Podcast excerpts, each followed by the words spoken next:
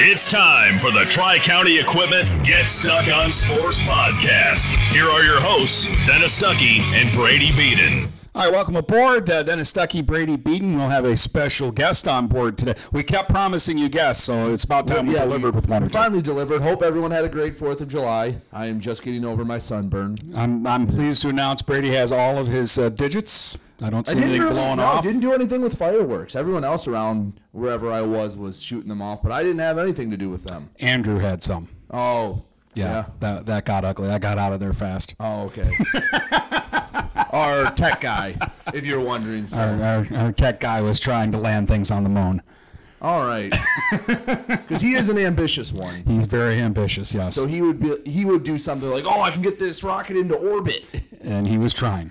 Anyway, so I'm glad you came back with all your hands and fingers because, we're going to try to start ramping up guests. It might be a little hit and miss for a bit until we get going, but we will bring on a guest that I think we might ask a record low number of questions to because he will be a talker, St. Clair's Nick Black.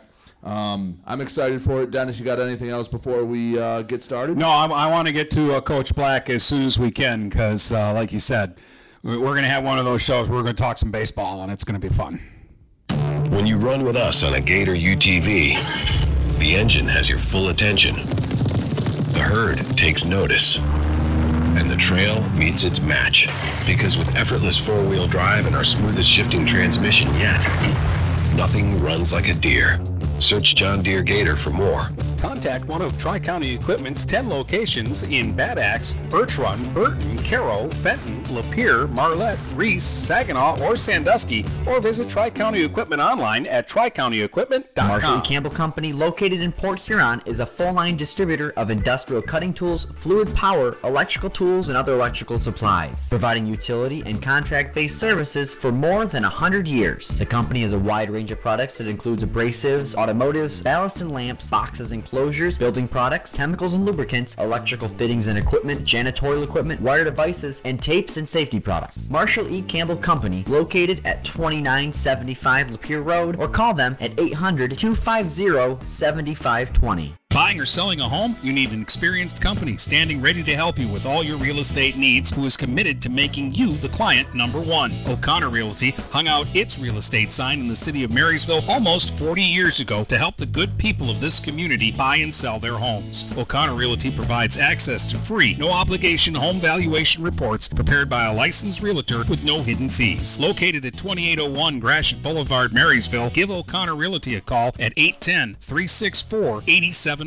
For all your real estate needs. O'Connor Realty, small enough to know you, large enough to serve you. If your windows stick, slip, squeak, or leak, replace them with Anderson Windows. With low-E glass, low-maintenance exteriors, and rich wood interiors, standard and custom sizes, they can turn simple window replacement into serious home improvement. Hi, Chip Mortimer here, inviting you to experience the difference at Mortimer Lumber. Our expert staff will be here to help before, during, and after the sale. Stop by Mortimer Lumber, 24th and Lapeer Avenue in Port Huron. I'm here again to tell you about TP Logos. TP Logos has everything you could want when it comes to local high school apparel. Head to their store at 901 Michigan Avenue in Marysville and check out their brand new extended showroom. Their already impressive selection has now doubled. I guarantee if you go into TP Logos, you will find something you love for your local team. If they don't have what you like, they'll custom make something just for you. That's TP Logos at 901 Michigan Avenue in Marysville. Take advantage of high market values by tapping into your home's equity with a low-rate home equity line of credit from Advia Credit Union. Use the cash for seasonal spending, consolidating high-interest debt, and much more.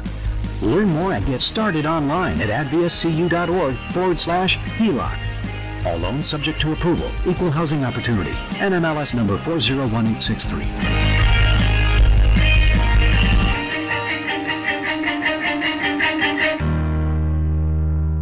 DuraClean by Bachelor has been faithfully serving the Blue Water area for over 25 years. Whether you are commercial or residential, if you need carpet cleaning, stain removal, upholstered furniture, drapery, or air duct cleaning, call DuraClean by Bachelor at 810-982-7044 and talk to Mike about their aerated foam process that allows carpet and furniture to dry quickly. From pet stains to odor removal to water damage cleaning and restoration, there's only one call you need to make. DuraClean by Bachelor, 810-982-7044. DuraClean by Bachelor.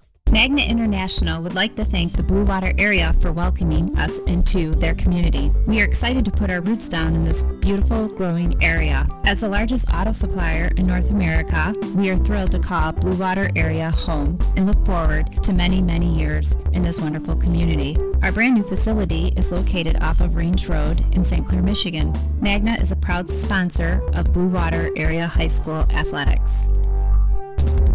The YMCA of the Blue Water area is pleased to announce a Night of Champions Thursday, September 15th at 6 p.m. at the McMorran Arena in downtown Port Huron. 8-time Emmy Award winner Mike Doc Emmerich will host with special guests, activities, food, and both live and silent auctions. Tickets must be purchased in advance and are available at the YMCA, 1525 3rd Street in Port Huron. Cost is $100 per person or $1,000 for a table. For more information on a Night of Champions with Mike Doc Emmerich, call the Y at 810-987-6400, extension 132. Finding that missing shin guard, remembering whether it's a home or away game, getting the right kid to the right playing field on the right day. Why are simple things sometimes so complicated? Thankfully, with auto owners, insurance doesn't have to be one of them. We work with independent agents who keep insurance simple so you can worry about more important things, like not being that fan. Oh, come on, ref! That's simple human sense. For all your real estate and insurance needs, please go to our website at SheridanAgency.com. If you're not listening to GetStuckOnSports.com, that's a personal foul. Your kids, your schools, your sports. All right, welcome back. Dennis and Brady and Nick Black joins us on the program today, so we're excited about this.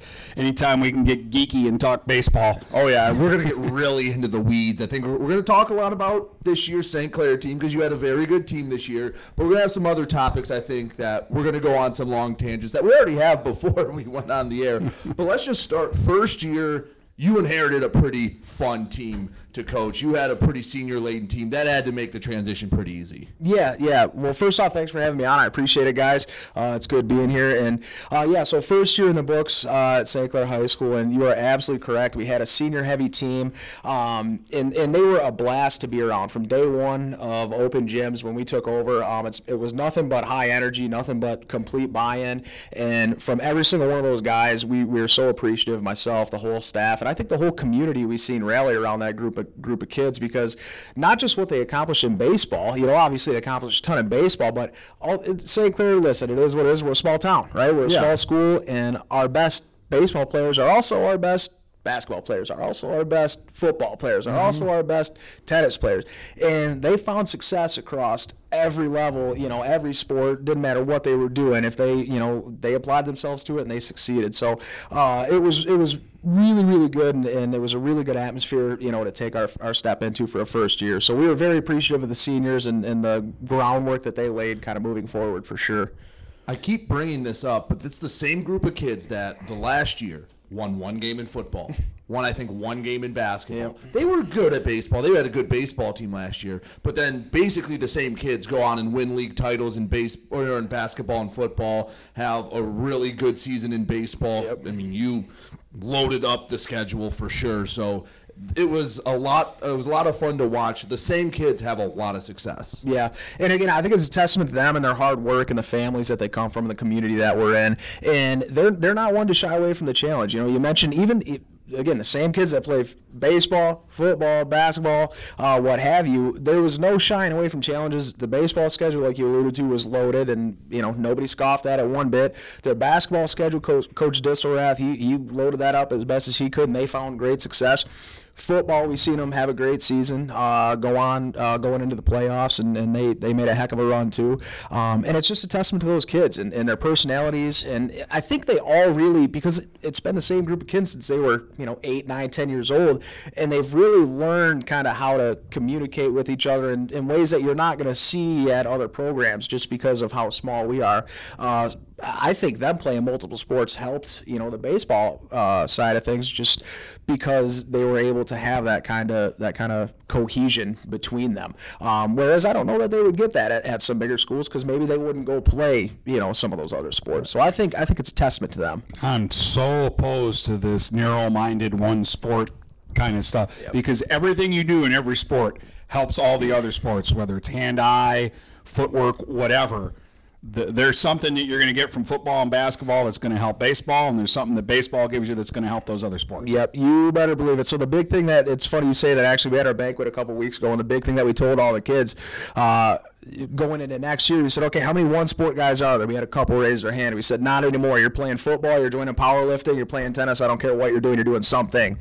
Because you're exactly right. All of those things, the coachability, too, learning how to get coached from different coaching styles, learning how to apply yourself in different, kind of aspects of things. And then for those guys that want to go play at the next level, you're able to then utilize kind of those life lessons that you learned in other sports and apply that to whatever it is that you're going off to do in college. So I think you're absolutely right. I highly encourage anybody and everybody to play multiple sports if you can, because in all reality, there's so few kids that need to one sport, single sport all year. And that's like the 0.001% of kids. That's what I'm going to say. When you're Joel Seddon and you're getting drafted, okay, I can understand if you don't want to go be the quarterback and risk your shoulder exploding. Yep. That makes sense. There's been one Joel Seddon at St. Clair. Yeah. So that you can understand. But I don't want to... Even Cronenworth played hockey. Yeah, yep. We'll talk about that later, because we don't want to get all this. Let's talk about your team before we get too far into the weeds. You had some really talented kids this year. It felt like before the game, if I went in there, I could just go to Brendan Cole's name and write 2 for 2 with an extra base hit and probably a stolen base, and it would be about right. Yep. So he's a guy, kudos to him, because in years past, he's a guy I've coached him since he was about 14. Mm-hmm. Brennan was never known for being the bat. He was known, he had the big arm, he's great defensively, and he is like, he's the guy that you'd go into an alleyway with, and you'd want him having your back. He's like that kind of a guy. He's a dog. Well, he knows how to get after it. There was a throw at Northern, and there was one other one where he made a catch by the foul line, and the kid tagged up to third, and he went to throw it, and I go, why the hell are you throwing this? Just throw it to the cutoff, and then boom, and the third baseman's waiting for him. I'm like, it was one of the most impressive throws I've seen from an out, and it was a line. Yep. It was, I can't think of the other one, but there were two I remember. He had several, and we would set it up that way. I'll tip some of my game within the game strategy right now, and it's not going to matter because we got a whole different group of kids next year. But during our IOs, you never seen our outfield cut it loose a single time, and it paid off almost every series, because sure enough, every series you'd get a guy trying to tag at third or tag at second, and one of our big guns in the outfield would, boom, put it on a line and beat those. By halfway through the year, the word would get out, just don't tag up unless it's reaching over the fence to rob it. Yep, you would think. But, no, Cole had a great season, and kudos to him, because he worked his butt off to get the bat to where it needed to be. And, I mean, if you had me on record and I had to guess who was going to be a first-team All-Stater this year out of St. Clair High School, and I love B. Cole to death, but it wasn't going to be him on the hitting side of things, right? Because he's going to college to pitch. He's got a huge arm. He's high 8s, low 9s from the right side. And now after talking to his college coach and talking to him, I'm like, well, holy crap! You might be onto something with his outfield gig too. So he was lights out all year. He had a great year, and he was one of the team leaders. And he was in football too. You see the way he played. He's a dog. He knows how to compete, and that's what we love about him. Well, there's a confidence thing too. At a certain point, sometimes it clicks in with a kid, because I can remember 2 years ago he ran into one at Anchor Bay, a home run over the left center field fence, and there's a look of surprise on his face. And then a year later, when he's hitting balls hard into the gap and that, there's a look of, yeah, this is what I do. This is what I'm supposed to do. Yep. He definitely, I can tell you this, he expected, like you said, you could circle his name, hey, 2 for 2. He expected to hit the ball hard every time he was up to the plate, or he expected to cause some kind of chaos on the bases or in the box every single time from the offensive standpoint, for sure. Another kid that his numbers might not have been the team leading, but it felt like every time you had runners in scoring position, Eli Lohr would get a hit or find a way to drive them in. Yep. Like, I don't know how many hits he ended up, but I swear 80% of them drove in a run. He just found a way to get the job done. Eli Lohr earned the nickname about halfway through the season, reliable, because you're absolutely right. Those top end of the lineup guys, and he hit between 4, 5, 6 fours, just depending on where the lineup was at. You're right. There was guys on second, third, first, and second every time he was up to the plate, and he had the highest, by I'd say considerable margin, highest baseball IQ, just inherent, in his game and how he went about himself. Basketball the same way. Yeah, he's just a smart dude, and he knew what he was doing with the bat. And there was, like you said, the numbers might not have been there because they were unselfish numbers. Mm-hmm. I couldn't tell you how many times there was a guy at third base, less than 2 outs. Yeah, he got a couple balls where he could have tried to unload on him and try to put him out of the park or split a gap, but instead there was a guy at third base. My job is to get that run in, and so what he'd do is he'd bury it to the right side, and sure enough, we'd score that run. He'd give himself up for the team. That's the kind of guy that Eli Lohr is, and he's a guy I'm going to miss the heck out of him next year, because he's what a class act, what a phenomenal kid. He's got a bright future ahead of him, and whatever he ends up doing. I joked with some of my assistant coaches, and I was telling Eli's parents this too. He's the kind of guy, like, you want him dating your daughter. He's that kind of guy. Like, you can't say enough good things about him. And from the leadership standpoint, he was like the quiet confidence kind of leader. He knew he was good, but he wasn't going to tell anybody that. I don't think I ever heard him raise his voice in any sport. That's not him. That's not him.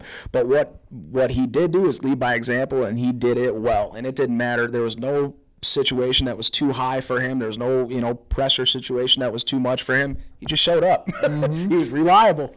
I like him over to first, too, because he's got good hands. For a big, tall kid, he's got good feet, and he's just a big target. Yeah, over there. Yeah, being 6'5" certainly helps. Yeah. And like you, hey, being the all-state basketball player that he was, he's extremely athletic. With that kind of frame, you don't always get, the best athletes with that kind of size. Yeah, at multi-sports. And tennis, too. A lot of people forget about that. He was an all-league tennis player. And think about that, too. 6'5". That's a lot of reach. And that's for a kid that big to get around a tennis court. Yeah. Yeah. Usually, I was 6'2", and it took me to my senior year to not look like a newborn deer. So, you, as your first year coach, it helps when you can come in and you have a guy that you know is going to throw mid-90s, and having Jacob Turner had to relieve a little bit of stretch, because as a high school coach, I imagine the number one priority for everyone is pitching. And knowing, and we'll talk about some other pitchers in a minute, but to know that you have your Monday starter, whatever you want to call him, and you have a guy that's throwing mid-90s, going D1, that had to go, okay, don't have to worry about that. Yep.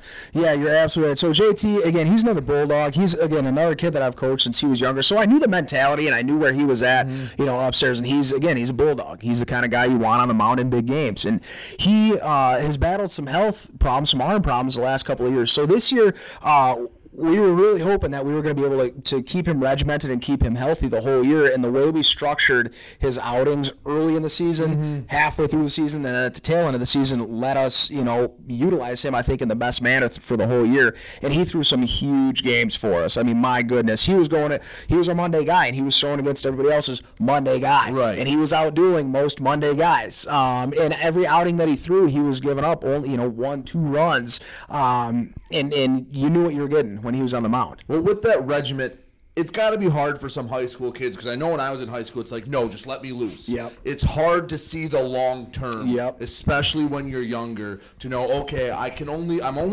up one hit through 3 innings, but I have to get out of this start now so that in late May I can go 7 if I need to. Yeah, you're absolutely right. So what we did, and to kind of try to beat that curve, not just with Turner, but with some of our other guys as well. We sat down with them and said, okay, here's the long-term plan. Here's what we're thinking because we need your body to be ready come June 1st or June 2nd for districts.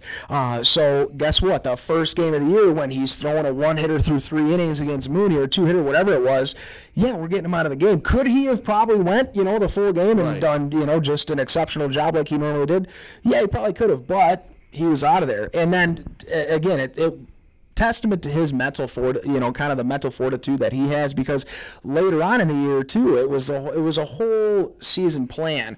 I think his last regular season start was against Brother Rice, and he was dicing against Brother Rice, who's a decent, if you might have heard of them, they're a decent team. He was dicing in Birmingham. Yeah, he was dicing through two or three innings and you're out, and there was no fussing about it. There was no, complaints, no, groveling at all. It was okay. You understand the long-term plan. And what we tried to do, especially with JT, is spell it out. Here's where we're at, March 14th. Here's where we want to be, June 1st. It was complete buy-in every step of the way. And I think that, especially for him, too, now he's got that confidence. Hey, I can run a full season and deal the whole season. I think he's going to do very, very well at Bowling Green now that he's really, he's banging on all cylinders. Right. I expect big things out of him for sure. All right, so I had a guy this year that I like to point out because his name, and I was just looking through the score page. First three times I looked it up. Jared Kramp, 2 hits, RBI, run. 2 hits, double, RBI. 2 stolen bases, 2 runs. 3 hits, 2 doubles, 4 RBIs, 3 runs. Every damn game, Jared Kramp did something. Yes, he did. Kramp is an interesting story because even myself, leaning on in years past, I was a recruiting coordinator for this area at the college level, and he's a guy I'd never really heard of.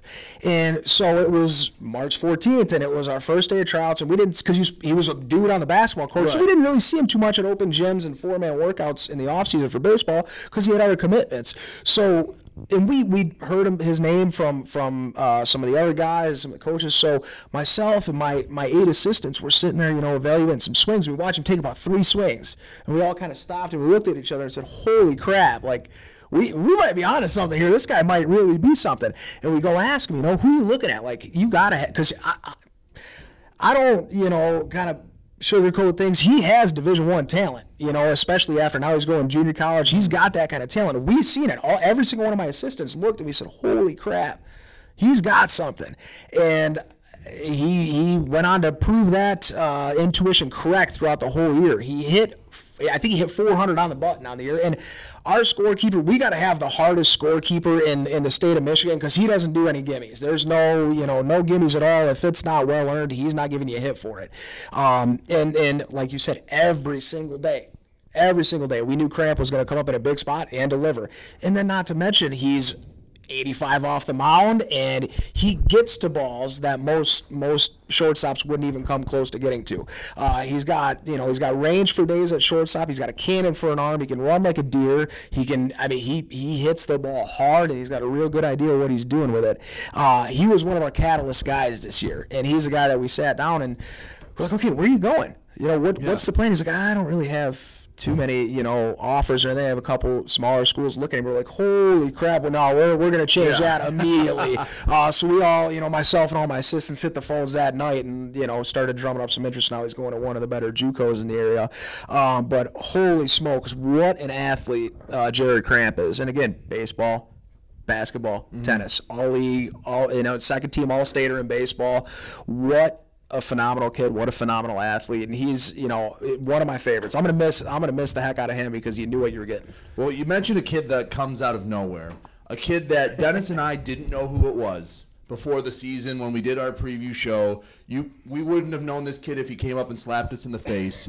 Turned out to be one of your horses on the mound. Carter Hurlbert came from, at least for us, maybe shame on us, but an unknown from us to yeah, he's 1B. He's not a number 2. He's 1B. Yep. Yeah, so Hurlbert, Coy literally came out of nowhere, did not play high school baseball last year, comes out to the tryout and promptly sits about 83 to 84 off the mound, you know, early in the season. And we got three different guns on him. I'm looking at some of my assistants going, holy crap, who is this guy? Why have we never heard of him? And we asked some of the other kids, you know, some of the guys that I've known for a while, and they're like, yeah, I know he's a pretty good ball player. He just didn't, you know, play last year, played pretty high-level summer ball, but he could definitely help us. And help us. Yeah, and we're like, you know, this dude's throwing pretty hard. He looks like he knows what he's doing. And so after getting and talking to Carter more and more, we found out that, man, this kid is just weird enough to be a really good pitcher. And sure enough, he proved that intuition absolutely right. The only thing the kid did the entire year was throw strikes. That's all he did was throw strikes entire year. It didn't matter. He went out, and it didn't matter who we were playing. He was throwing strikes. Lake Orion, who, again, you might have heard of them, decent program. He kept them to one run through 5 innings. All of our league games, he gave us a phenomenal chance. And he might have won almost every league game except for one, I think. He ended up throwing more innings than anyone else. He was one of our guys. He was our guy. An inning more than Turner, but he threw more. And that whole time, he walked 10 guys in 42 innings. He was around the zone all the time. That's ridiculous. When you look at the numbers, it is. And he's a guy that... And he only hit 3 the whole year. And he knew exactly what he was doing. And he was funny, too, because we talked to him, okay, what do you want to do? Like, where are you going to play college ball at? Because at most other schools in the area, you're going to be you're the Monday guy, you know. He's, I haven't really talked to anybody. Oh, my God. Okay, well, we got to get him a phone for this guy. So we, you know, hit the phones for him. Now he's got, you know, he's playing at the next level. So he was the guy, you know, that we could lean on in any situation. He threw our opening game of districts because we knew exactly what we know he's going to get on the mound and we know he's going to throw strikes. And he had the best attitude. It didn't matter what we asked of him, how we drew it up for him. He was getting it done. We knew he was going to get it done. So we've gone almost a half hour here. Well... And we haven't mentioned an Ellis yet. Yeah, I was going to say, one of our favorite players to watch. Before we get nuked. Yeah, because this will be the last one before the break, but it didn't matter what sport he plays. Yep. I feel like he could play golf intensely. I feel you're right. He just, it's fun to watch. He has one speed. He has no first or second gear. And Luke Ellis, because Logan's back, so we'll have a whole other year to talk about him. And then the youngest one, too. But Luke, his last year is just football, basketball, baseball. He plays it all the same. It's one of those guys you almost have to slow down. You're absolutely right. He's just, it's like, Luke, I love the intensity, but you take it to a 90 instead of 100. Yep. Yeah, so I don't know what they're putting in the water over at the Ellis compound, but they just create athletes and competitors over there.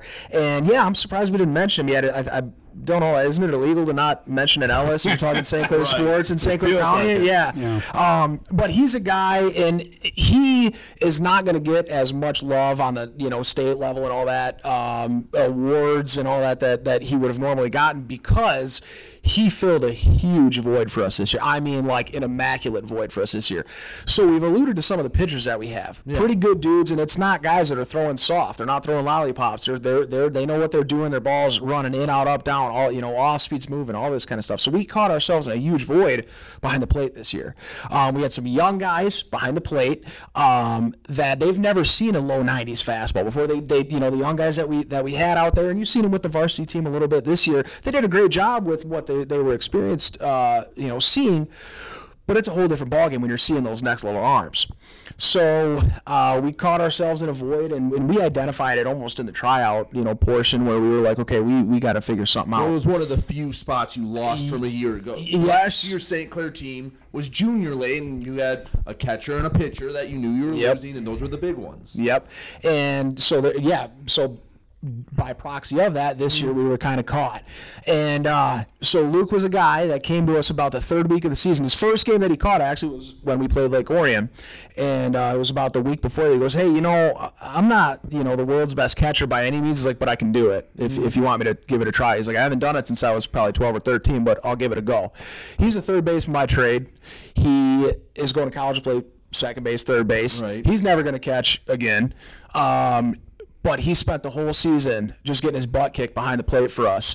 And he did it with 100% confidence in his abilities. He did it with 100% heart of a lion. He did it with, you know, the best attitude you could ask from a kid who had not done it at that level before. And again, the guys that he was catching, it's not like, hey, go catch, you know, in a 74 and it's going to be straight over the plate. No, he's catching guys that the ball is running, it's jumping, it's moving. And he did a phenomenal job controlling that for us the entire year. And the way that he went about his business and the charisma that he has and the attitude that he has, it's just a testament to him, his family, and, you know, the other two Ellises, they're a chip off the old block too. You know, Logan and Peyton, they're not too far behind him. But Luke is a guy I'm going to greatly miss. He's a guy that, again, I've been around him since he was 14, 15 years old, and so proud of what he's been able to do this year, and kind of I'm really, really looking forward to seeing him down the road. Like, I feel like if there was one athlete in the area that if when they retired that could come be a color person in the booth, Luke Ellis would next to me in a booth for football. He wouldn't even take a game. He'd just be just like that. 100%. And he does everything with, like you said, 100% intensity. Doesn't matter if it's cornhole, ping pong, baseball, or calling a football game, whatever it is. I tell you what, I think, and I keep asking him, like, you know, what are you going into in college-wise? Maybe business, maybe, I don't know. He's going to be a hell of a used car salesman when he gets older. I tell you what, he's going to be selling me some vehicles, I think, down the road, if that's the career path he chooses to go. Well, I think we need a break, but we do. I mean, there's a few really big names we haven't even mentioned. Cam Bleasdale in the outfield, Chris Piperzak, another kid on the mound. But let's pay some bills first. And anything before we do that, Dennis? Nope. Get ready for outdoor fun at Alpine Cycles in downtown Port Huron. Skateboards, bikes, longboards, and accessories. They have everything you need to enjoy the warm weather. Alpine Cycles offers the best selection, and they're always getting new daily arrivals. Stop by Alpine Cycles today at 762 Huron Avenue at the corner of Huron and Glenwood, or call 982-9281. Open Monday from 10 until 6, Friday and Sunday, noon to 4. When you run with us on a Gator UTV, the engine has your full attention, the herd takes notice, and the trail meets its match. Because with effortless four-wheel drive and our smoothest shifting transmission yet, nothing runs like a deer.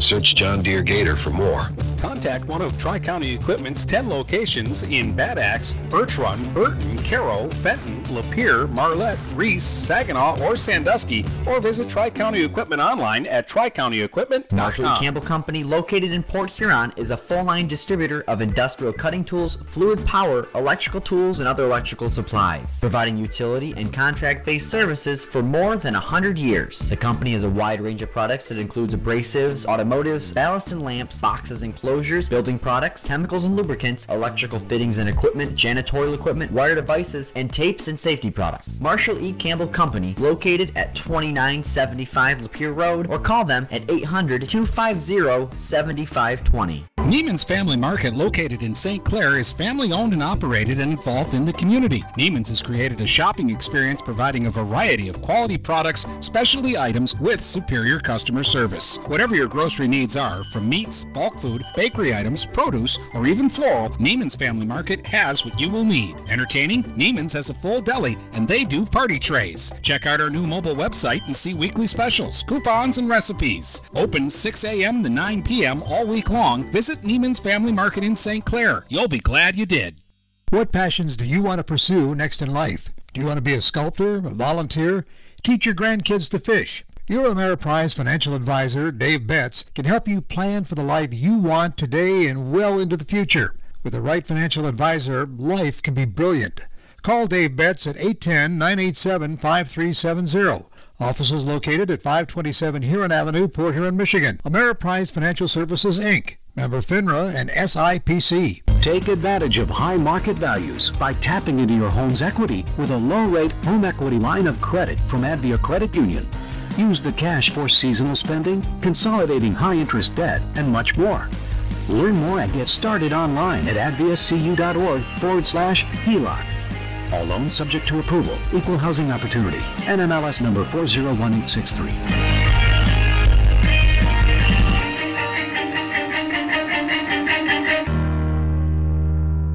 Having car trouble? Look no further than Marysville Goodyear. Located at 291 Range Road, Marysville Goodyear will take care of all your automotive needs. They know that just one visit to them will make you a customer for life. Whether it's a tune-up or tire rotation, consistency is the name of the game for the folks at Marysville Goodyear. Need tires? Marysville Goodyear is a certified dealer of Goodyear, Dunlop, and Kelly tires, and they stock tires for cars, trucks, SUVs, and more. Give them a call today at 810-364-4700. Marysville Goodyear, where your satisfaction is our guarantee.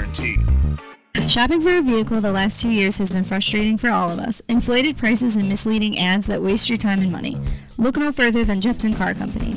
Located at 5277 Gratiot Avenue in St. Clair, Jepson Car Company is St. Clair County's most transparent dealership. At Jepson, the price you see on a vehicle is the price you pay. No hidden fees or misleading rebates. When you need your next vehicle, stop by Jepson Car Company today.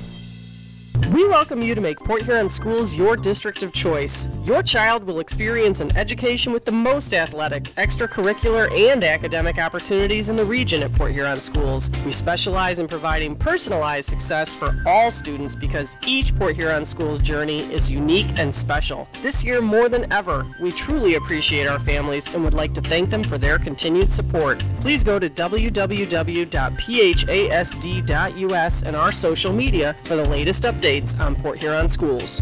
Looking for a new career? Magna International could be the place for you. Located in St. Clair off Range Road, Magna was named one of Forbes 2020 World's Best Employers. Magna is currently hiring a multitude of positions and offers a great work environment with competitive pay. Wages start $17 and up. Apply for jobs at magna.com/careers. Again, magna.com/careers. Get a fresh start with Magna International today. If you're not listening to GetStuckOnSports.com, that's a personal foul. Your kids, your schools, your sports. All right. We're good, Dennis? Yeah, welcome back. All right. Coach Nick Black with us. Yep, we're all good. All right, anyway, that was fun. So we were talking about some of the players on your team this past year. A couple that I mentioned before the break, Cam Bleasdale, Chris Piperzak. Yep. Bleasdale just seemed like a solid outfielder. You just put him in there and didn't have to worry about whichever spot in the outfield you put him.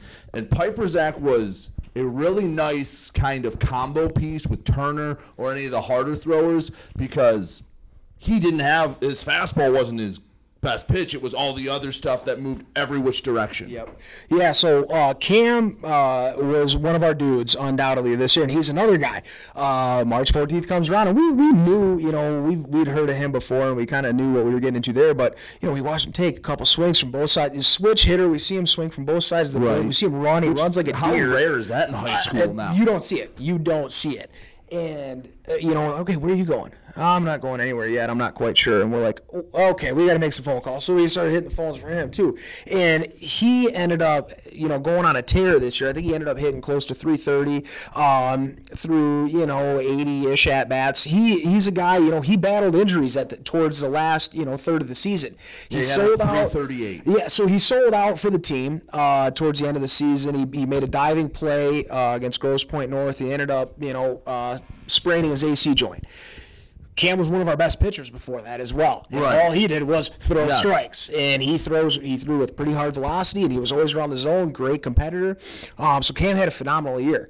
And he was, again, one of our leaders. And you look, basketball, tennis, guess what? He got it done. He's a bulldog of an athlete. And you want to talk about a guy that's always on go? That is Cam Bleasdale. He is on go. He knows one speed, and it's 110 miles an hour, and that's it.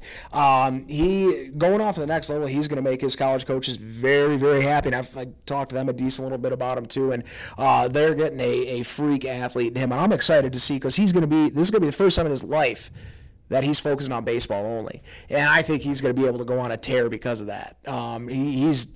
He did nothing but impress the entire season. We were glad to be able to have the opportunity to coach him. And my goodness, what a great kid. You couldn't ask for anything more. And then you had mentioned Chris Piperzak. And he's a guy that The only thing he did was whatever you asked of him.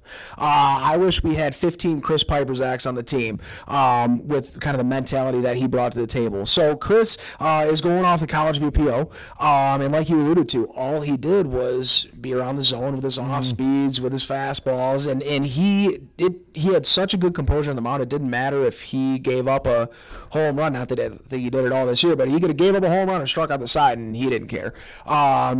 He had that level of focus and that level of maturity, and again, the mental fortitude that he was able to show was second to none. And he ate his roll up. He got a ton of innings this year, like a sneaky ton of innings, because he was the guy, like, okay, I need 2 innings from you today, I need 2 innings from you tomorrow, and then I need you to throw again on Thursday. He threw over 20 innings this year. Right, in high school, I mean, that's a lot of innings. So he chewed up a ton of innings for us this year and did a tremendous job of it.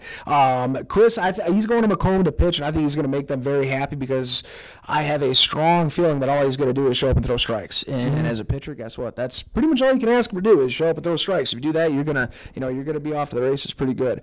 And that's, I mean, that was, you alluded to pretty much everybody in our senior class. And like we kind of opened with, what a tremendous group of guys. I mean, I could sit here and talk, another 2 hours about them and the kind of guys that they are, just because they're phenomenal kids, phenomenal families, and they've made the community proud. And not just baseball and not just sports, but just, interpersonally and as the people that they are.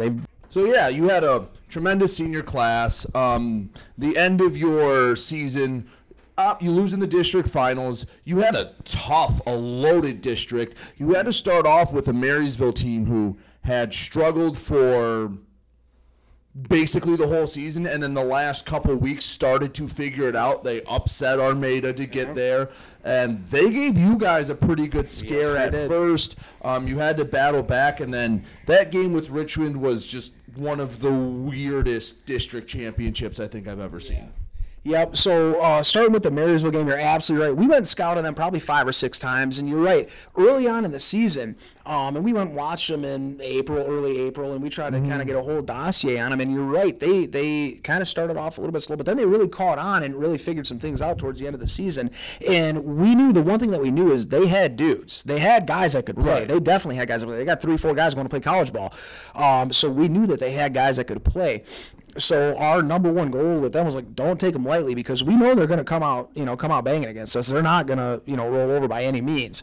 So the first inning, we I think we made maybe made an error or something, and they were up on us, I think, 2-0 in the first, second inning of the game. And I think we had to bring the guys together and say, okay, everybody breathe a little bit. Like, we'll settle in. We'll be just fine. Just got to stick to our kids, and in the back of their mind, they're going, all right, we got Richmond at 2. Yep, exactly. The biggest thing was, okay, one game at a time, because you're exactly right. You better believe it. I mean, you can tell it all they want. You can say it all you want, but I know, even as you as a coach, them as players, in the back of their mind, they're thinking, all right, how do we get past Richmond at 2? Yep, you're exactly. That was, like you said, kids, coaches, the whole nine. You look at, on paper, what's going on March 14th. Right. Or right when they draw the district draw, you're like, okay, we're talking about it from when we first. That they're going to be in our district. We're probably going to hopefully run into each other. So that's a game you circle. And it's like, okay, but you got to get there first. Right.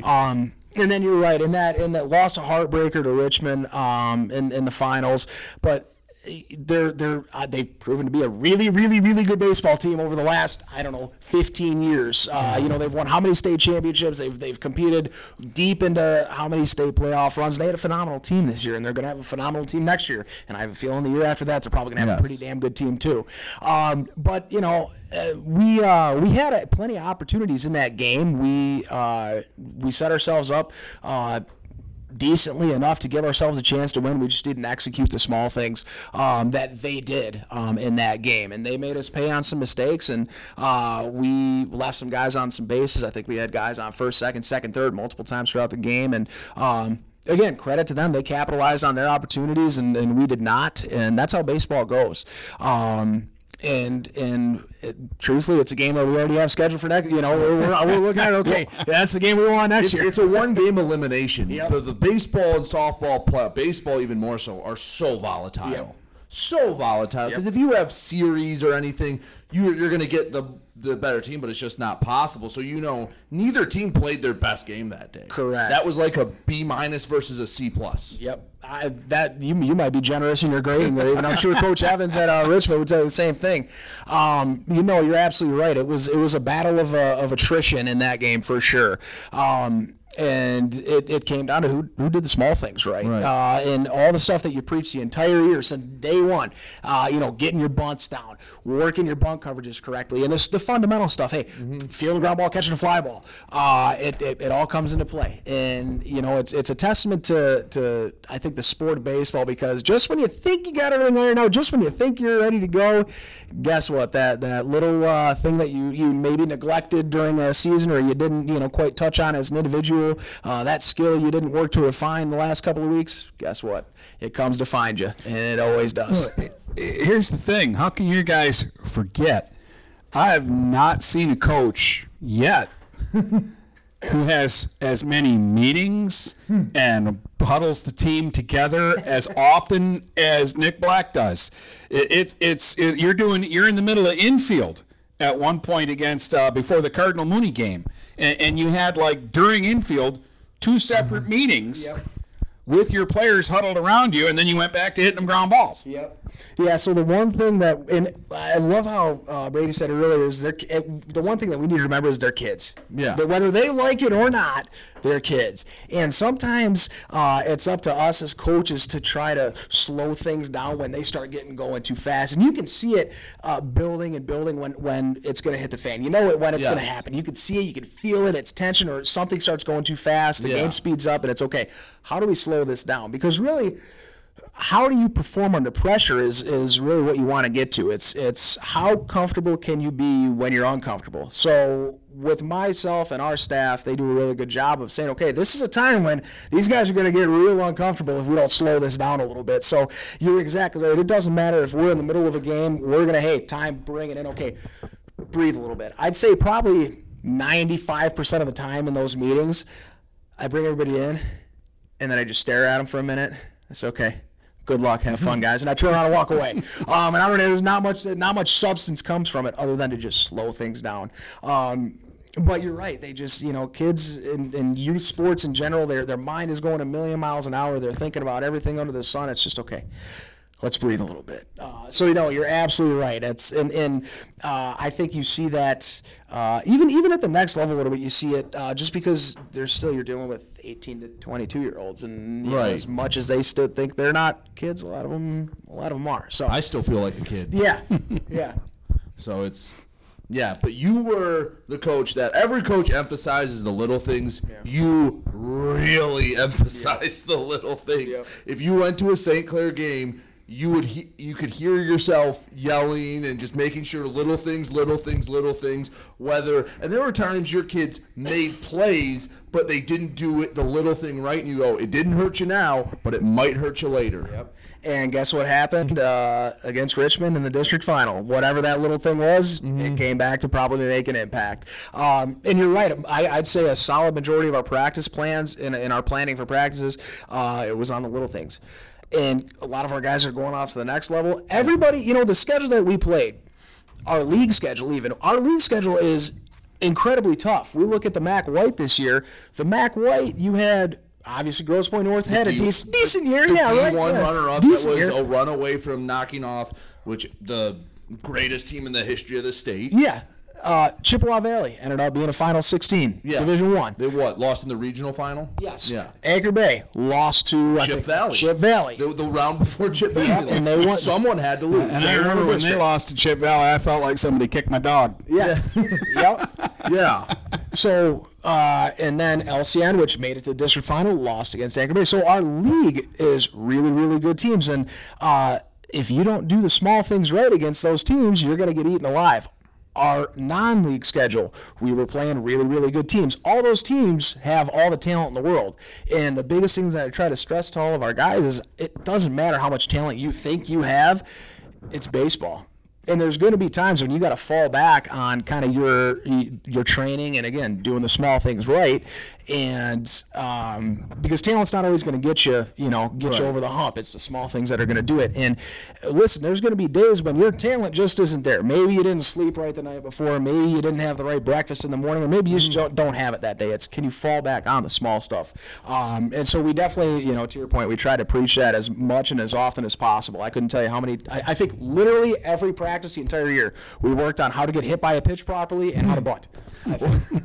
Well, in high school, we talked about this before we went on the air, but it's such a short season. In the MLB, you have 162 games. Things usually correct themselves. You can ride the ebbs and flow. If you have a bad 2-week stretch, that's a quarter, a third of your season, depending on when you start. You don't have a lot of time to just go, all right, ride it out, because, or for a kid, 20 at-bats is a quarter of their at-bats. So every little advantage you can get must help a lot. Yep. No, you're absolutely right. In high school baseball, you don't have time to take your time. You start March 14th, and then most schools go on spring break at either the end of March or early April, so you get 2 weeks of practice, and then when you get back from spring break, guess what? You're playing, and you got like a week or two, three maybe, and then you're in the league play, and you better be, firing on all cylinders for league play.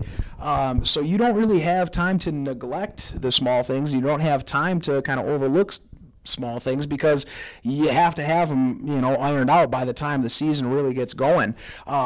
And that was, I would say, as a first-year coach for myself, that was the hardest adaptation to make at the high school level, because you got March 14th comes quick, and then your first game comes real quick. And we, smaller school, all of our guys are playing multiple sports. We don't have the opportunities to have the odysseys and, full attendance, open gyms, and four-mans and all that stuff, which, again, it's great that all of our guys are playing other sports, but that is one of the disadvantages we're at is we don't get our team practicing until March 14th. So it does, man. It comes fast, and by the time, and then early in the season, you're fighting weather every other game. I think the spring was terrible. Yeah, the first probably 4 weeks of our season, we didn't have a normal week where it was okay. This is what our scheduled week is, and it stayed. We were getting the guys out of school at 1:00 to get to Chippewa or Utica or wherever for doubleheaders starting at 3:00 during the week, just because this day it's not supposed to rain or snow or have gale force winds or some exotic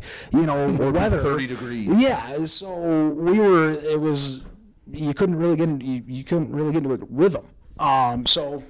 Again, back to the original point, small things better be ironed out because you got to be able to fall back on those things.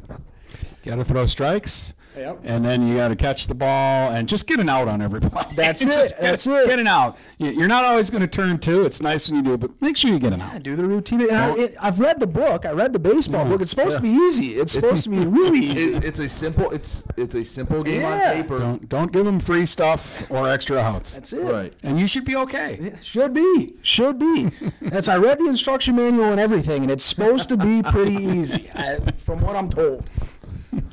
All right, well, I think we're due for another break, but you came from the college ranks, so you talked about getting all the kids to the next level. You have a unique perspective because you were on the other side where you were getting the kids that you wanted, so you know more than others what college coaches are looking for. So we'll talk about that, but we'll take a break. We'll be back in a minute on the Tri County Equipment Get Stuck on Sports podcast. Hi, Chip Mortimer here. So much depends on your roof. Mortimer Lumber proudly features the Landmark Series shingle from CertainTeed Roofing. Landmark shingles come in many colors to surely enhance the look of your home. Landmark shingles offer a limited lifetime warranty, so you can be assured your roof will last for generations to come. Stop by Mortimer Lumber at 24th and Lapeer in Port Huron. Our expert staff will be glad to help answer all of your questions. Mortimer Lumber has locations in Port Huron, Emily City, Sandusky, and Bad Axe. Neiman's Family Market, located in St. Clair, is family-owned and operated and involved in the community. Neiman's has created a shopping experience providing a variety of quality products, specialty items, with superior customer service. Whatever your grocery needs are, from meats, bulk food, bakery items, produce, or even floral, Neiman's Family Market has what you will need. Entertaining? Neiman's has a full deli, and they do party trays. Check out our new mobile website and see weekly specials, coupons, and recipes. Open 6 a.m. to 9 p.m. all week long. Visit Neiman's Family Market in St. Clair. You'll be glad you did. Brady Beaton here again to tell you about TP Logos. TP Logos has everything you could want when it comes to local high school apparel. Head to their store at 901 Michigan Avenue in Marysville and check out their brand new extended showroom. Their already impressive selection has now doubled. I guarantee if you go into TP Logos, you will find something you love for your local team. If they don't have what you like, they'll custom make something just for you. That's TP Logos at 901 Michigan Avenue in Marysville. Overhead Door Company of St. Clair County has been serving the community for over 30 years. Located at 5400 Lapeer Road in Kimball, Overhead Doors are the premier choice for durability, serviceability, and hassle-free performance for commercial and industrial doors. Overhead Doors boasts a complete selection of performance and safety-tested commercial and industrial upward-acting doors and manufacture a wide array of styles to meet your needs. Overhead Door Company of St. Clair County, 5400 Lapeer Road in Kimball. Call 810-987-2185. This is Lucy Harris. I'm a class of 2022 senior, and I play on the golf team at Port Huron Northern. As a Port Huron school student, I had the opportunity to participate in the most extracurricular and academic opportunities in the region. I can even earn free college credits from the Blue Water Middle College. At Port Huron Schools, I am treated as an individual, and my teachers care about my specific needs. After graduating, I plan to study abroad and attend college to eventually become a teacher. That's my Port Huron School story. What will yours be? Please go to www.phasd.us and our social media for the latest updates on Port Huron Schools. Hi, this is Dr. William Brady with Life Care Chiropractic in Algonac. If you've been suffering from symptoms of pain or discomfort, I can help. Come visit my staff and I so we can provide relief and help you live a higher quality of life. We're on Point Trumbull Road next to Rite Aid in Algonac. We've got your back in Algonac.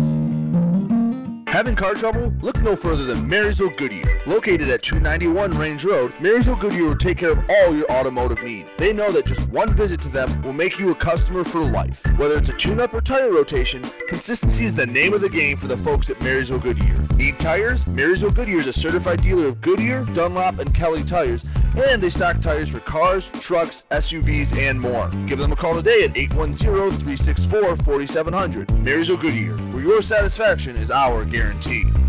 Kaywood Auto has been serving the Blue Water area for over 100 years. They have the area's best selection of pickups and SUVs. And now Kaywood Auto is offering corrosion-free rust proofing. Call 987-3030. That's 987-3030 to make an appointment. Voted 2021 Best of the Best and President's Award winner, plus 2022 Dealer of the Year. Kaywood Auto is open Saturdays 9 until 2. Visit www.kaywoodauto to make an appointment. Kaywood Auto has been serving the Blue Water area for over 100 years. Hello, this is Tim Sheridan, owner of Sheridan Real Estate and Insurance in Lexington, a family tradition that started back in 1925 with Grandpa Sheridan. Promoting trust, care, and excellence, Sheridan is dedicated to understanding and taking care of all your needs. Respected throughout the community and dedicated, Sheridan is a proud supporter of local activities like high school athletics. For all your real estate and insurance needs, please go to our website at SheridanAgency.com. If you're not listening to GetStuckOnSports.com, that's a personal foul. Your kids, your schools, your sports. All right, welcome back. Tri County Equipment Get Stuck on Sports podcast. Getting everybody turned back up here. Yep, we're good to go. Yep, you're good. So while you do that, sitting with Coach Nick Black, you were at SC4 for what, 4 calendar years, 3 seasons, because COVID wiped one out. Correct. So you had your fair share of recruits you had to go and get. Yep. And especially at the JUCO level, we talked about this before we got on the air, you have a big variety. Because obviously everyone's going to want to go get the big, shiny player, but you also have to find diamonds in the rough. So as someone who was a talent evaluator, now trying to sell those kids to those schools, how do you do that? What talent do you look for? And how often do you have to have a hard conversation with people that say, you might not be going to Michigan or Michigan State, maybe a GLIAC, maybe D2, maybe you go JUCO and try to hone your skills or do something like that? Yeah. So I love that you kind of ended that question that way. I've upset many parents in my time with that exact conversation because every kid naturally wants to go to Michigan. Michigan State. And then my favorite ones, around the country. I want to go to Alabama. I want to go to Stanford. I want to go to Vanderbilt. And the reality is 0.001% of student athletes get the opportunity to do that. Yes. Very, very, very few athletes get the chance to do that. So there's a lot of heart-to-hearts that need to be kind of had with families and their prospective college athletes and kind of lay out the reality of the situation for them. And in many cases, it can come down to numbers, too. You can say, okay, everybody this year that's going to the University of Texas throws 99 miles an hour. Right. Your child. The kid from Tennessee was throwing, 104? 104, 105. So that's what we're up against. And listen, most high schoolers, I'd say the average velocity that I've seen this year was, 74 to 78. Yeah. So it's a little bit different, a little far cry from where those high-end guys are at. So, I would say, and one of the big reasons that I loved coaching at the junior college level is I was able to act as that catalyst, and there are some guys that we were able to help get to that next level that maybe either got overlooked in high school or just didn't have the tools to go on to the next level yet.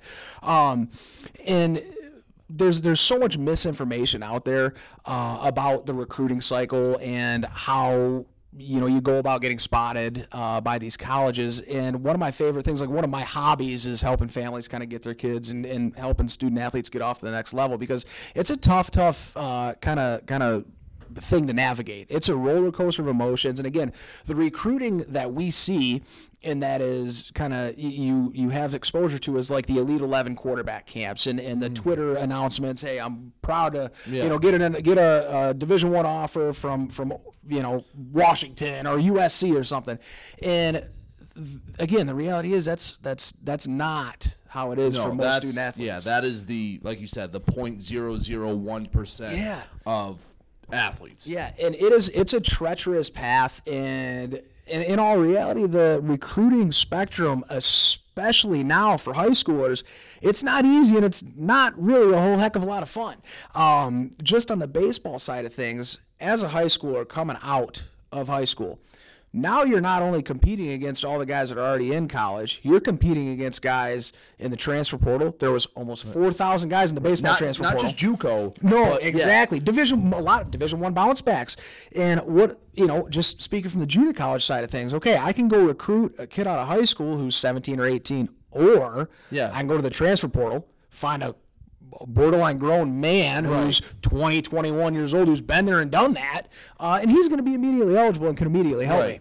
And a lot of these high school baseball players, they need to understand, listen, there's a big difference between you and a 21-year-old developed individual who's been there, living that, that's what they've known for the last 3 years. So the opportunities right now are scarce at those bigger Division I, heck, even Division II level. The opportunities are so scarce. Even NAI is at scarce. So the junior college option has been really, really good for a big scope of people, because there's opportunities available. There's more opportunities available, I should say, than what would have been in years past. And what a lot of people don't know too is at the junior college level, you got 2 extra years because of COVID. Mm-hmm. So you had the COVID year, which we're still feeling the effects. You're gonna, exactly. It won't be over for till about 25.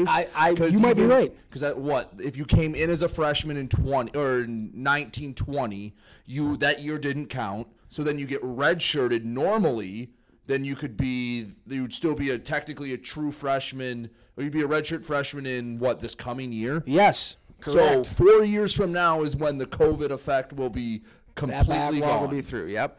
And so at the junior college level too, you got to compete. You could compete last year and didn't use the year of eligibility. Yeah.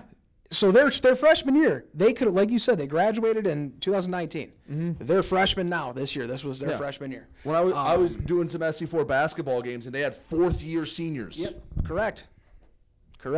And so that's what these high schoolers are up against, and that's what's so tough. So I always try to, and when I'm working with families, especially my guys at St. Clair and beyond, again, it's one of my hobbies, so I help out anybody and everybody that I can, is, okay, here's the reality of the situation. And again, it's not always what people, I'd say probably most of the time, it's not what people want to hear at the time. But then down the road, I think people appreciate it a little bit more because it's about finding the right fit financially, athletically, academically, and being real with kind of where your, you know, where your output is. Because again, not everybody's going to be going to the University of Michigan. Not everybody's going to be going to Ohio State. Right. It's just not the reality of the situation. But coach, yeah, Jacob Cronenworth went to my town, so my kid's as good as that, right? Yep. Jacob Cronenworth also threw 92 to 94. Yeah. You also knew the second you saw him, you went, oh, that's different. But let's use a real-world example. 10 years ago, Luke Murcaugh's probably not going JUCO. He's probably getting gobbled up by a much better place. Maceo Miller from Marysville. Oh, yeah. Oh, you would have been. He was lights out. Yeah. He is lights out. Yeah. And I think he's going to Wayne State now after a year at Jackson. But those are guys that you look at and you go, wait, those are at least D2 talents. Yep. And they, I guess, in quotes, had to go to JUCO because, like you said, give them 2 years. How much does your body mature from age, like you said, 17, 18 to 20 years old? So you can, let's use Wayne State. They could either have recruited them straight out and you could have sat on the bench for a year and gone through the workouts, whatever, or you can go pitch 60, 70 innings and get really good coaching at a JUCO, and then you're ready to come in and be a part of the rotation immediately. Yep. No, you're absolutely right. And the one big thing that, again, a lot of the high schoolers need to understand is you threw out a couple of really good names with Murcaugh and Maceo. Those are two of the like premier pitchers in the area last year who went to college, went to junior college, had good, successful seasons. But here's the thing. We're talking, and typically, are those Division II guys? Yes. But now, the worst pitchers on the team, they weren't even as good as the worst pitchers on the team at the next level, because those worst pitchers on the team at the next level were 21, 22, 23 years old, and they were 17, 18 years old. So they had to, like you said, they had to explore other options because, again, they had that ability, but their path to get there is very different now than what it was, 10 years ago, just because of the backlog of guys. There just wasn't space available. Yeah, everybody would love to have a lefty that's low 80s, or love to have Maceo, who's now up to, 91, 92 pretty consistently. But there just wasn't spots available because I had, at the college level, speaking of Wayne State or Grand Valley or Northwood, they have guys that they probably got 15 pitchers that are 85 to 90, at this point. That's not special at the D2 level. No, not at all. That's it. And the other thing is, and you can touch on this more, that's in the North. Yeah, exactly.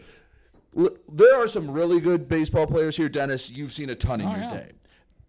It would pale in comparison. You go down to the warm weather states because, and you can tell me if I'm wrong, but simply they can play 12 months a year. Yep. That's the huge difference. The huge difference is those kids can go year round. That's why I like kids up here playing multiple sports, because you're doing something year round at least. Yeah. Yeah. Yep. Yeah, you're right. It's and we're kind of a little bit sheltered here in Michigan. We're landlocked. We kind of even in the summer ball we stay amongst ourselves for the most part. But then you start to get out, and it's a big, wide world out there. And I love this story because, it's a firsthand account of what I went through. So my junior year, I played down south. I played at Kaiser University in West Palm Beach, Florida in the Sun Conference. Really, really good baseball conference.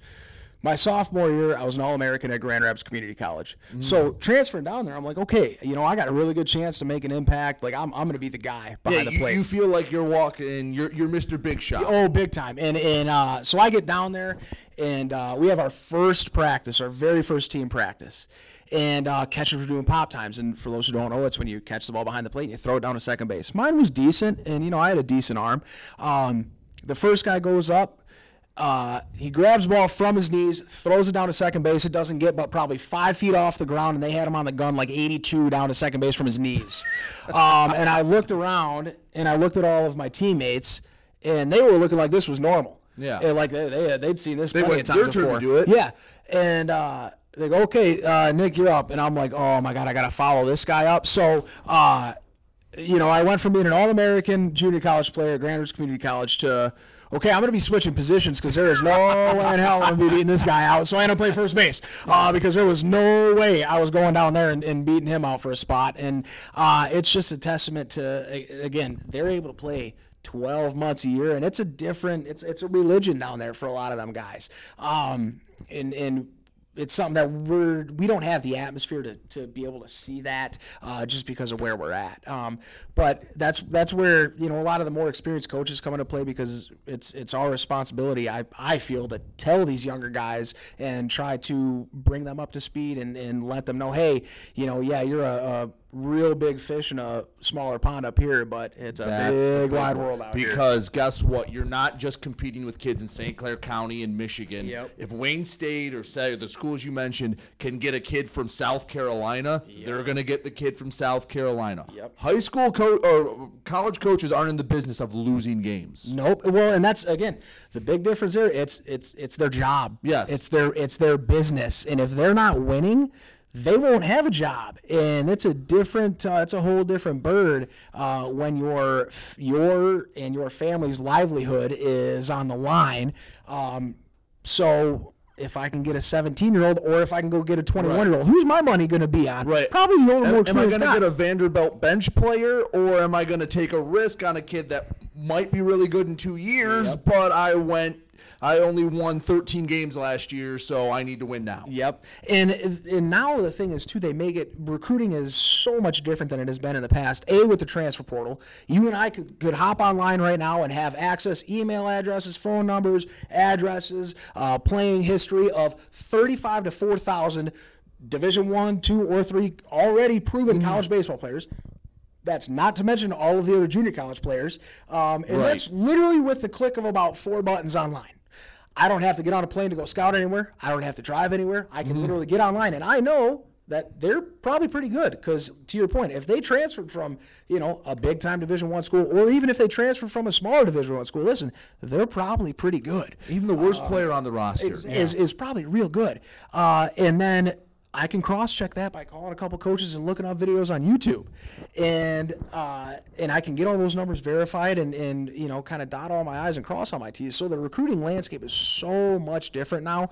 It's to the point where I don't, you know, things are evolving and things are changing, but I feel bad because there are absolutely some athletes nowadays that are getting there's just not spots for them. You know, they're getting looked over, and this isn't just in baseball, but the opportunities aren't there anymore, unfortunately. I think that's one of the toughest things for, like, a parent to focus in on. My kid's the best kid on their team. But you go on a list like you're talking about, every name on that list, thousands of them were the best kid on their team. I say this every time it comes up, but the joke was a kid would make when we were doing introductions the first day of camp at football. They go, all right, you say your name, where you're from, and how many records you hold at your school. Because that's what everyone was. They all had their touchdown record or sack record or interception record, and it's like it doesn't matter. No one cares. Now, what I want to get into, you talk about getting there and how some people try to take advantage of that. Because there are certain ways coaches find players. I can at least tell you from the college coaches I've talked to, 99% of the time, a recruiting service isn't it. Coaches don't trust anything. Coaches are arrogant. They are. And they will trust things with their own eyes. They're not going to rely on a paid salesperson to tell them who to bring in. They are going to go find them themselves. Yep. Yeah, so, no, you're exactly right, and that's one of the biggest things that's out there right now, one of the biggest kind of, I don't know, misconceptions that are out there is, can those services help you? I guess kind of, but, and there's a big but on that side of things, you can do all that stuff yourself. You know, now and what we just touched on with the advent of YouTube, with the advent of, like, field-level accounts, which are free, by the way, with the advent of Twitter, every single recruiting coordinator that's out there now has a Twitter, because guess what? You and I can literally get on our phone and scroll and see 500 videos of baseball. I see it every day. All day. And that's what these recruiting coordinators can do now. And so some of the ways that these recruiting services sell athletes isn't really ethical and isn't really true to how we would scout them, right? In reality, and like you said, we would rather trust our eyes and do our due diligence ourselves than having essentially a used car salesman tell us, hey, this kid's so great. Right. Well, if this kid's so great, why are you telling? Right. Why have I never heard of him? Right. Why is it taking you to tell me. And back in the day, it made sense because college coaches, it was really hard to get in touch with them because, listen, the internet wasn't as prevalent, or Twitter, Instagram, field-level accounts, it wasn't as available. So some of these, you know, agents, if you will, had select phone numbers. Right. Guys. They were the gatekeeper. But now the gatekeeper is a Twitter handle. Yeah. Now anyone can go find any college coach's email and send them, hey, I'm good at baseball. Yep. I'm good at this sport. Yep. And we're seeing it. It's not just in baseball either. I'm seeing it in football. I think football, it's becoming a huge, huge thing too. Football, there are GAs out there that most of their job is to scroll Twitter and handle all of it for the older coaches that don't know how to use it. No, I'm trying to remember who. Someone told us about how they were talking to a college coach that had come to visit them, and they said, I don't know what that is. I have this GA. His literal job is to scroll Twitter and look for people and respond to messages and watch film and say, this guy's worth looking at, this guy's worth looking at. Don't worry, he sucks. Don't worry about him. And it's ridiculous. Yeah, well, and now I think in football, too, with the 7-on-7 side of things, like I know that. Well, you're a football player, right? How does that translate to what college coaches are looking for? And, you know, how do you evaluate talent in 7-on-7 setting? That's about it. Right. You so can see how a kid moves, but, yeah. My East China compadres, Marine City, how am I going to evaluate the wing tee out of us? Right. You know, how am I going to recruit a kid in a 7-on-7? That's a damn good football team, right. And they got really good football players, but is the 7-on-7 setting best for some of those? You can see the, like, combine stuff. Yeah. With that, but you're not going to go, oh, he's a really good player, because it's a lot easier to run a slant over the middle when you don't have pads on. Yeah, you're not worried about getting clocked. Yeah. Well, the same token with baseball. How much does it help you seeing a clip of a kid hitting a ball? Yeah. You don't know who's throwing it to him or what level of competition they're going up against. It's one swing. It's not 100 swings, or even if you went and saw him for a day, you're going to see a kid in 3 or 4 at-bats take 20 swings. Yep. So what we're looking for at the next level, really, because like you alluded to, there's so many variables in baseball. And in all reality, every highlight film that you're going to see in baseball you're going to see 10 kids swinging. They're going to get 10 hits. Guess what? In baseball, in all reality, you're going to probably get 3 hits out of 10 at-bats. Right. So what that's we want to see, that's if you're good. So what we want to see is sometimes we want to see failure, and we want to see how you react to that failure. So are we going to see that failure on a video? No, probably not. Because guess what? We can doctor videos to do anything we want them to do. Right. So really what we're looking 10 for 100 in the season, but you put the 10 hits on it. This kid looks like Mickey Mantle. He's awesome, but you don't know. You're never going to know.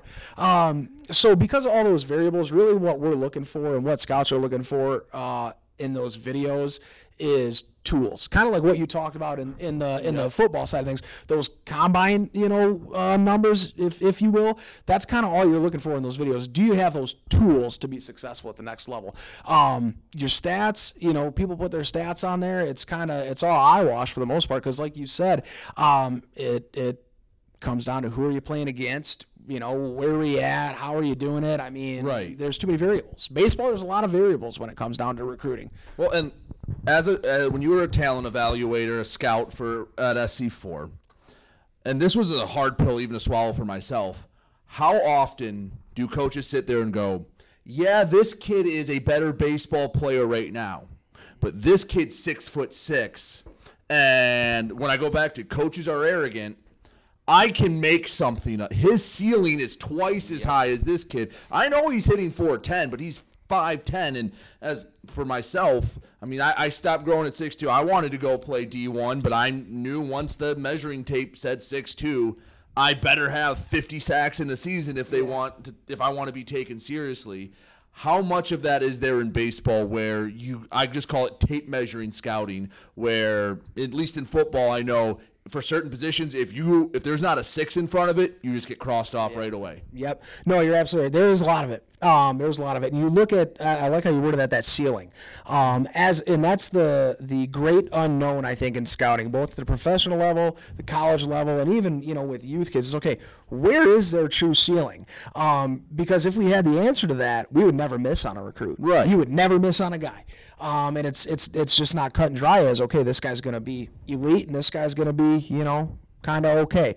I think that's one of my favorite things about baseball, though, is you don't have to be, a 6'5", specimen right. to go out there and have success. You can, like you said, you can find that diamond in the rough who's maybe 5'8", but he's a dirtball. He's a right. real good ball player. He gets, game within the game. That guy gets it. Those are guys that fit really well at the JUCO level, and I feel like that was one of my biggest responsibilities as a recruiting coordinator, was to find those kind of guys, mm-hmm. Because those are the guys you want your roster loaded with, because they'll run through a brick wall if you ask them to. Whereas sometimes right. the specimens, they think, hey, I'm 6'5", I don't need to do this. Again, let's use a real-world example. If Luke Ellis is 6'4", yep. he is playing one of the sports at least a D2 level. 100%. And he has all the options in the world. 100%. Yeah, it's so funny you say that, because I think we've had that conversation with him probably 55 different times now. And he gets it. And I hate to say it, because I love watching the kid yep. play, but at the end of the day, there's no coach is going to go, oh, you want to play quarterback? Well, you're, 5'8"? Yeah. I'm sorry, that's... Yep. And I love the kid, and I'm glad he at least gets it, and he's still going to go play baseball. Yeah. So. I think if he was 6'2", 6'3", I think he's playing probably football at the next yeah. level, truthfully, because he was a hard-nosed football player for sure. But you're absolutely right. His ceiling, I think he's got a really, really high ceiling, and I'm excited to see where that ceiling actually is, especially now that he's going to be focusing on baseball year-round. But you're right. If he was 6'2", some of these D2 schools in the area probably calling us up last year asking about yeah. him? Yeah, probably. Well, and you mentioned it. I know the JUCO level, you're going to have to fill out your roster. The lower levels you get, the way I put it, the more risks you have to take. Yep. Like with D2, I'd always say it's the D1 guys that had something wrong with them. Yep. Either their grades weren't good enough. Either, they're really fast, but they can't catch. Things like that. In baseball, how much of it is that the tape measure scouting that go, yeah, I'm going to take a chance on this guy because he's 6'7", and I think if we put it together, he's throwing 98. So big time. That is done a lot. I would say the majority of the rosters at the junior college level, at the NAI level as well, are made up by what's called PWOs, preferred walk-ons, or some refer to them just as walk-ons. And that's done because you're absolutely right. You have to have bodies available to play. Most college rosters, will have between, 35 and 50 guys. Most average, college rosters. Because you're playing so many games in a short amount of time, a lot of those guys end up, getting used. But guess what? You don't have enough money available to give scholarships to 50 guys. Right. So sometimes you're absolutely right. You go down to a little podunk town that nobody's ever heard of, but there's one guy out there that, he's, upper middle of the pack of the athletes that are out there, and you say, okay, this guy might be able to turn into something. You're going to take a chance on him and say, hey, I want to give you an opportunity at the next level. I got a PWO spot, for you, after you get him on a visit and all that. Would you be interested in it? And most of the time, if they're those upper middle of the pack guys that just want an opportunity, they'll take it. And you do find some diamonds in the rough in that manner. You're absolutely right.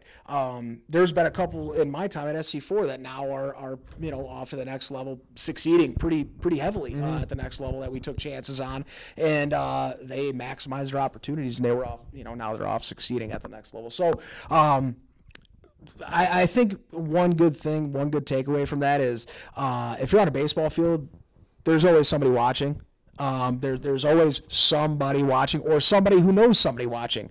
I couldn't tell you how many times I went up to a field scouting a game, and if I had a guy's name, I was watching, I'd go to scout. If he wasn't hustling on and off the field, it was easy to cross him off the list. Don't be easy to cross off the list. Right. Make sure you're busting tail on and off the field. Make sure you're going about your business as if somebody's watching, because, like we talked about earlier, the 0.01% of scouts, they're going to see that guy. We all know that five-star guy. But if you're not that five-star guy, you better be. Everyone knows Brock Porter's going to be 100%. Be an MLB pitcher. He's not surprising anybody, right? Yeah. Everybody knows who he is. National player, he's not surprising anybody.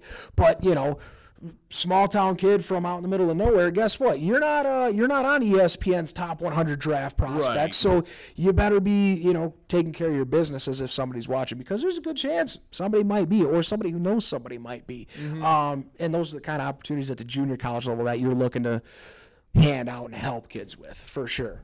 Well, what's the easiest thing to notice about a kid? Like, we always hear 5-tool players. Yeah. Is it a kid's speed? Is it his arm? Like, what is it that's going to stick out with a kid and make most coaches go, oh, hey, we got to take an extra look at him? Attitude. Easiest one, attitude. It's an intangible. If we're out there watching you, we already know you got one of those skills. If we even, invest the time into talking to you or going to watch you, we know you can hit, we know you can run, all that. It's your attitude. How do you carry yourself? How do you deal with failure? How comfortable are you when you're in a bad situation?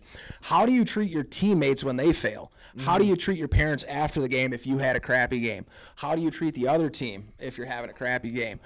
Do you sulk? Do you mope? Do you, oh, woe is me, and just act like it's the worst thing in the world? Or do you brush it off the shoulder, battle of attrition, onto the next pitch? Are you a real, team first guy? It's so hard to explain that, or it's easy to explain. It's hard to get 18, 17, 16-year-olds to buy into that and to understand that, because it's hard to comprehend that at that age, but it sticks out to, anybody with a trained eye. It sticks out like a sore thumb.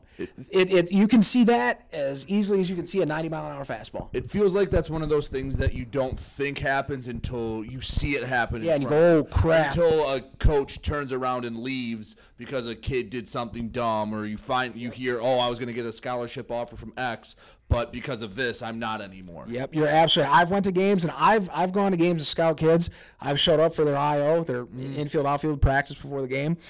I've seen a kid boot a ground ball. He took his glove off and threw it on the ground frustrated.